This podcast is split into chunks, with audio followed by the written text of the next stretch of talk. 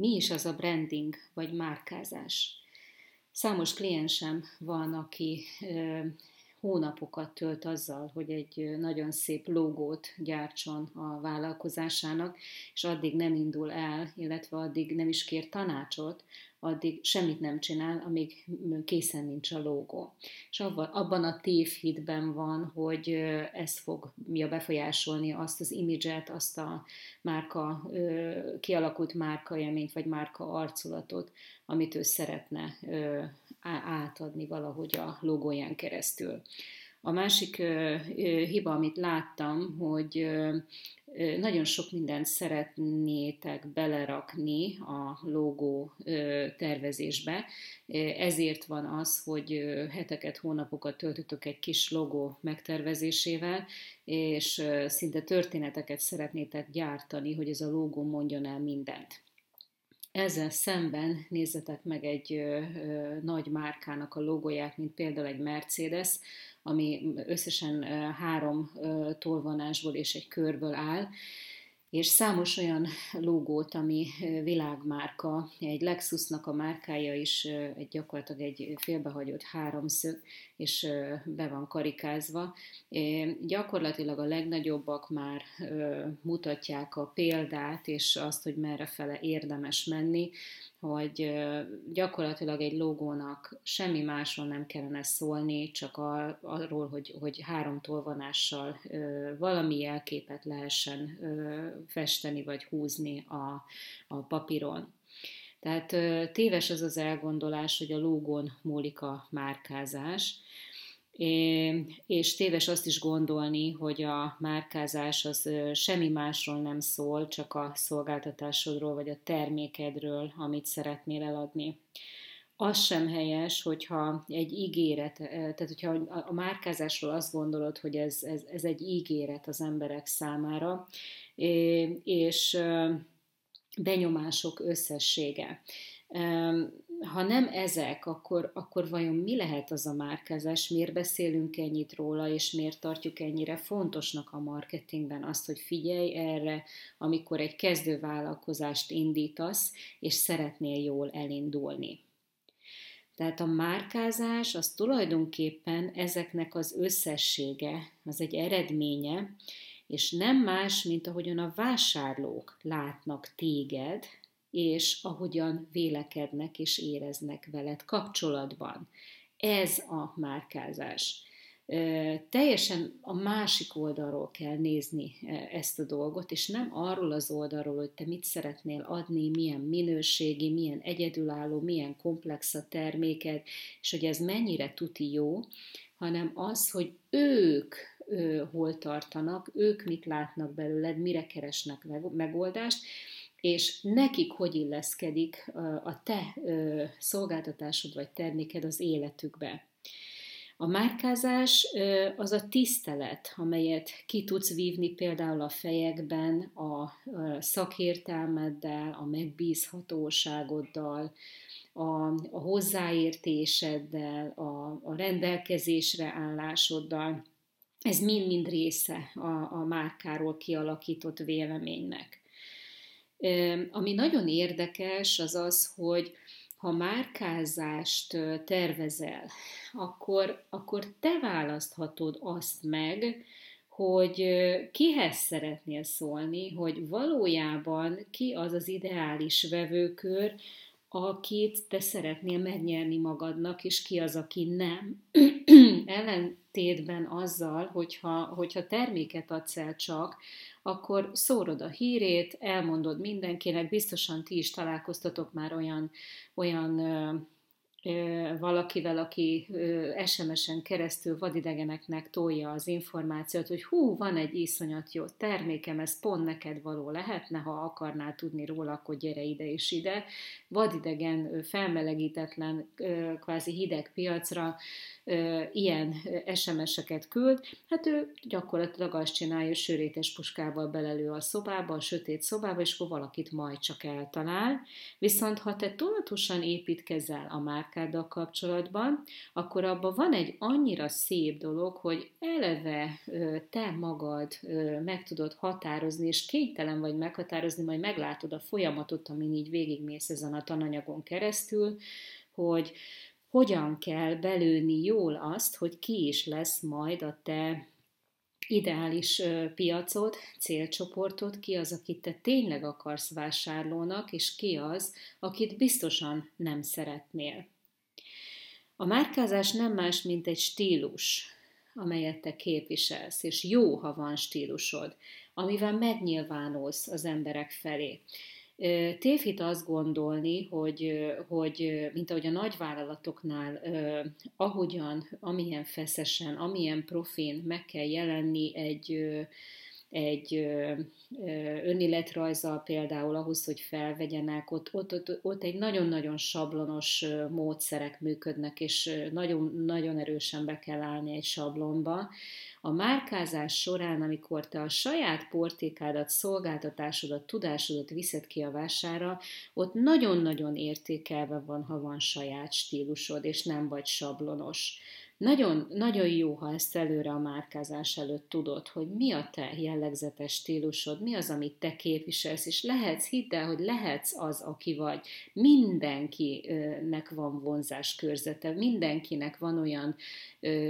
közösség, akit be tud vonzani a stílusával, ha nagyon harsány, ha nagyon szókimondó, ha nagyon véleményvezér, ha nagyon poénos, ha nagyon laza, ha nagyon ö, ö, feszes és ö, szigorú és ilyen metodikus típus, ha nagyon rendszer szerető, mindenkinek van olyan közösség, aki, aki pont őt fogja kedvelni és szeretni. Tehát jó, ha van egy stílusod. A márkázás azt is jelképezi, hogy milyen módon tudsz és akarsz a közösségeddel kapcsolódni. Van, akinek, van, aki annyira retro, hogy ő csak és kizárólag a face-to-face személyes dolgokban hisz és nem hisz az online közösségek építésében, nem tudja kezelni még a Facebookot sem. Őnek nyilvánvalóan nem önazonos az, hogy, az, hogy ráerőltetni egy online közösségépítést, Viszont van, akik a, a fiatalabb generáció, azok nagyon-nagyon könnyedén kezelik az Instagramot, a Facebookot, és pillanatok alatt ki tudnak alakítani kapcsolatot ott is az emberekkel. Hát nem beszélek a, YouTube csatornáról, hogy aki, aki viszont könnyedén tud beszélni videóba, ők pedig, ők pedig nagyon-nagyon jól tudnak közösséget építeni, például YouTube csatornán keresztül is. Tehát nagyon fontos a márkázás szempontjából, hogy hol indulsz, milyen platformon és mit választasz, mi az önazonos számodra, és mi az a mód, ahogyan te könnyedén tudsz kapcsolódni az emberekkel. Aztán, amikor a márkázásról beszélünk, hogy mi is ez tulajdonképpen, az, az mindig egy megoldás a közösséget számára. Tehát a márkád legyen egy megoldás, legyen valami, amire ő nagyon keresi a megoldást, ami őt nagyon foglalkoztatja, és ne akar mindenkit ö, ö, saját célcsoportoddá tenni, és ne akard azt mondani, hogy neked minden nő a célcsoportod, nem. Elég konkrétan meg kellene fogni egy, egy nagyobb halmazból olyan kisebb közösségeket, akiknek meghatározható az, hogy, hogy mire keresnek megoldást, és, és a te márkáddal ezt hangsúlyozt ki, hogy én, én, én tipikus problémákra adok megoldást. Hidd el, hogy azzal, hogyha szűkítesz, azzal nem fogsz elveszíteni, nem fogod elveszíteni a nagy közösséget, hanem inkább lehetőséget tudsz adni arra, hogy a szűkítéssel megfogd az embereket, majd később esetleg olyan termékeket is tudj eladni, ami a nagy közönség számára bárkinek is jó. A márkázás annak a lehetősége, hogy ott érdel őket, ahol épp ők az információt keresik. Ez egy lehetőség, hogy te ezt végig gondold, hogy, hogy vajon a te célcsoportod az hol aktív, hol keresi magának a megoldásokat. Ez egy nagyon szép folyamat, egy érthető folyamat, megtanulható folyamat. Ez nem olyan mumus, hogy algebra vagy nem is tudom milyen gyökszámításról van szó, amiről eleve azt mondod, hogy hozzá se kezdett egyáltalán, hanem egy nagyon szép folyamat, amikor megérted, hogy hogyan kell neked gondolkoznod úgy, hogy el is érd a vevőket, és ne fuss bele abba, hogy van egy kiváló terméked, rengeteg jó tulajdonsággal, amit tudod, hogy mindenkinek marha jó lenne, és egyszerűen azt tapasztalat, hogy nincs elég vevő rá, nem értik az emberek a termékedet, és nem tudsz eljutni az agyukba, nem tudsz eljutni a pénztárcájukig vele, mert nem értik, hogy miről szól. A márkázás annak a tudatossága, hogy mivel tudod elérni azokat az embereket, és hogyan szeretnéd, hogy ők reagáljanak, mit szeretnéd, hogy ők csináljanak. Ez egy, ez egy ez egy út, ez egy előre tervezett út, hogy, e, hogy már az első pillanatban, amikor ezt a márkázást tervezed, akkor tud, hogy amikor eljutsz a közösségedig, és végre meghallják a hangodat, akkor hova szeretnéd őket invitálni? Milyen táncba hívod őket? Rövidre, hosszúra? Mi legyen a következő lépés, a, ahol több információt tudsz nekik adni, segítheted ahhoz, hogy még jobban megoldást találjanak, vagy még komolyabb még komolyabb módon tudod őket segíteni, és ez, ez is a márkázás része, annak a tudatossága, hogy, hogy honnan, hova hívod és húzod az embereket. Annak is a márkázás, ez mi minden, ennek az összessége és nagyon csak akkor működik harmonikusan, és akkor tudod így sikeresen építeni a márkádat, hogyha, hogyha pont megtalálod ezeket a pontokat, amiről beszéltem, pont azokhoz az emberekhez szólsz, akiknek érték, amit te tudsz adni, közös az értékrendetek, és beletalálsz középre, a két szemük fölé, a homlokuk közé, és azt tudják mondani, hogy jé, ez nekem pont nekem szól, úgyhogy ez nekem most itt kell. Ennek a művészete a, a, a márkázás. Teljesen más oldalról kell ezt az egészet megközelíteni, mint, mint ahogyan a legtöbben teszik, hogy,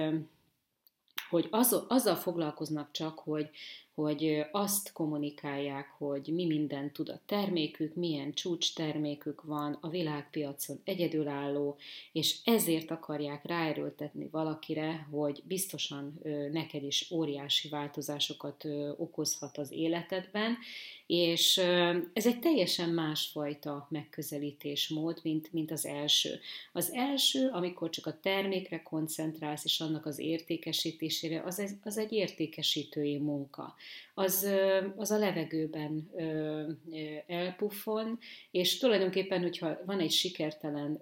próbálkozásod, akkor onnantól kezdve oda vissza már nem mehetsz, mert semmiféle hitelességed nincs, nincs felépítve semmiféle imidzsed, és kialakult véleménye sincs a vásárlónak, vagy csak azt tudja, hogy most ez nem talált neki be, megy tovább, és téged pedig elfelejt.